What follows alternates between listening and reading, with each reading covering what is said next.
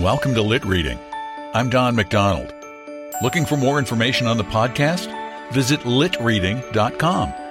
Now, please bear with us as we pay the bills. Our story begins shortly.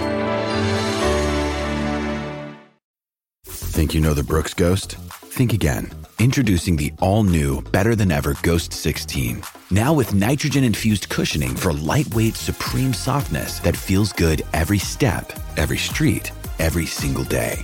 So go ahead, take your daily joyride in the all new nitrogen infused Ghost 16. It'll turn your everyday miles into everyday endorphins.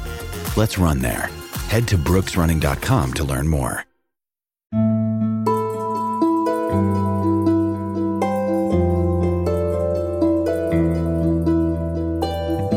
Welcome to Lit Reading. I'm Don McDonald. This next story is part of a series of tales written by a young Ernest Hemingway. It's a slice of life story about the conflicting emotions in a relationship between a young couple. I hope you enjoy the first of two stories, The End of Something, by Ernest Hemingway. In the old days, Hortons Bay was a lumbering town. No one who lived in it was out of the sound of the big saws in the mill by the lake. Then one year there were no more logs to make lumber. The lumber schooners came into the bay and were loaded with the cut of the mill that stood stacked in the yard. All the piles of lumber were carried away. The big mill building had all its machinery that was removable taken out and hoisted on board one of the schooners by the men who had worked in the mill. The schooner moved out of the bay toward the open lake carrying the two great saws, the traveling carriage that hurled the logs against the revolving circular saws, and all the rollers, wheels, belts, and iron piled on a hull deep load of timber. Its open hold covered with canvas and lashed tight, the sails of the schooner filled and it moved out into the open lake, carrying with it everything that had made the mill a mill and Hortons Bay a town. The one story bunkhouses, the eating house, the company store, the mill offices and the big mill itself stood deserted in the acres of sawdust that covered the swampy meadow by the shore of the bay. Ten years later, there was nothing of the mill left except the broken white limestone of its foundations showing through the swampy second growth as Nick and Marjorie rowed along the shore. They were trolling along the edge of the channel bank where the bottom dropped off suddenly from sandy shallows to 12 feet of dark water. They were trolling on their way to set night lines for rainbow trout. There's our old ruin, Nick, Marjorie said. Nick, rowing, looked at the white stone in the green trees. There it is, he said. Can you remember when it was a mill? Marjorie asked. I can just remember, Nick said. It seems more like a castle, Marjorie said. Nick said nothing. They rowed on out of sight of the mill, following the shoreline. Then Nick cut across the bay. They aren't striking, he said. No, Marjorie said. She was intent on the rod all the time they trolled, even when she talked. She loved to fish. She loved to fish with Nick. Close beside the boat, a big trout broke the surface of the water. Nick pulled hard on one oar so the boat would turn and the bait, spinning far behind, would pass where the trout was feeding. As the trout's back came up out of the water, the minnows jumped wildly. They sprinkled the surface like a handful of shot thrown into the water.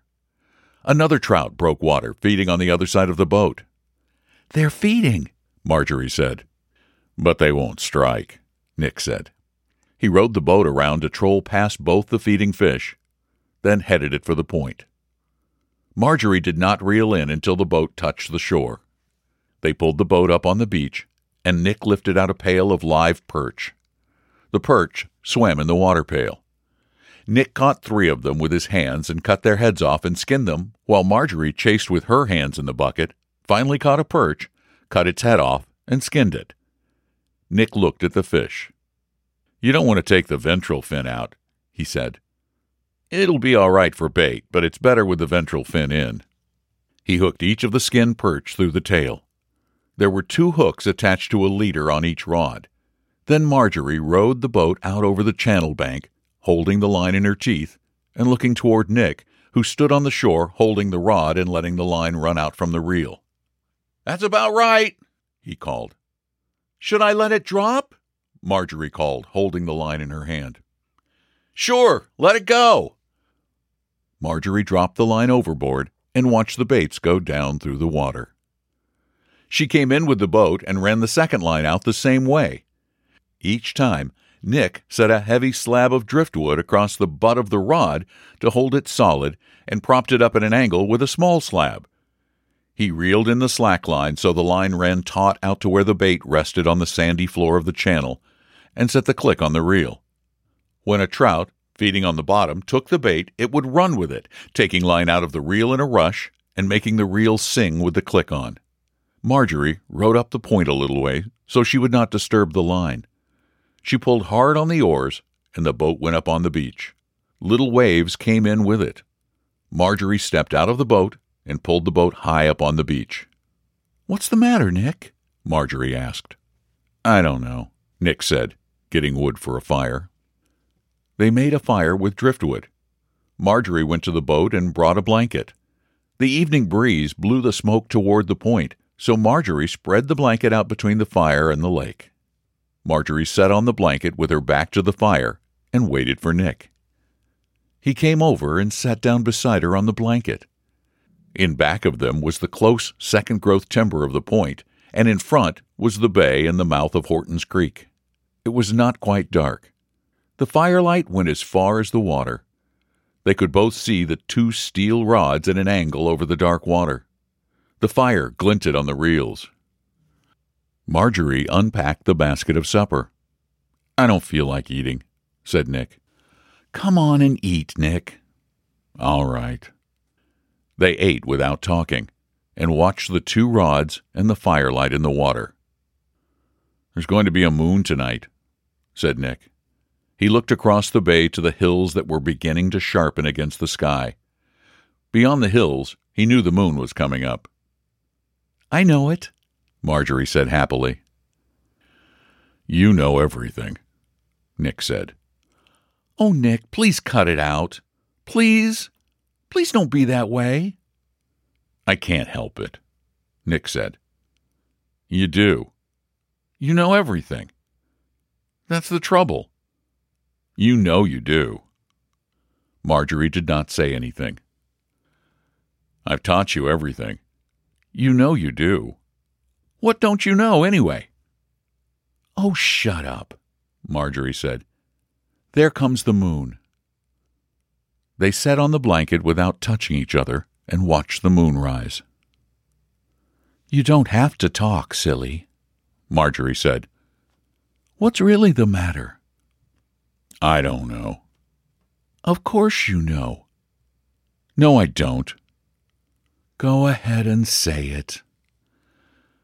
Nick looked on at the moon coming up over the hills. It isn't fun anymore. He was afraid to look at Marjorie. Then he looked at her.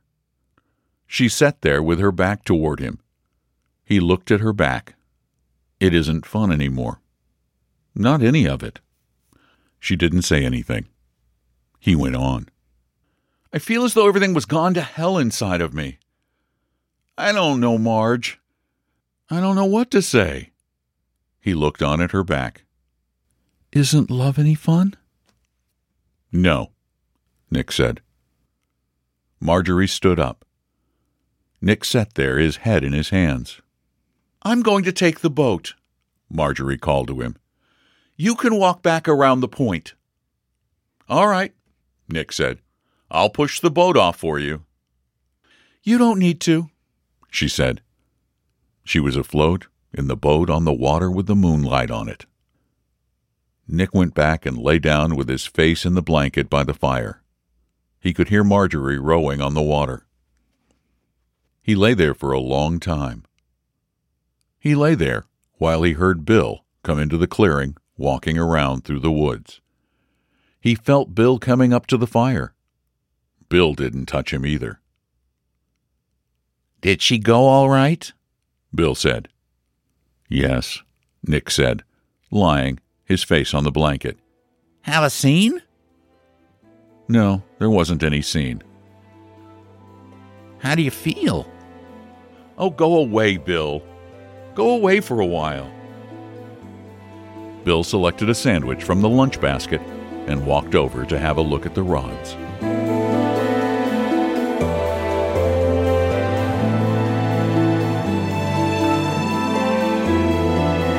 The End of Something was written when Hemingway was in his early 20s and features a recurring, semi autobiographical character, Nick Adams. The story had its roots in an early romance that began when Hemingway was in his late teens.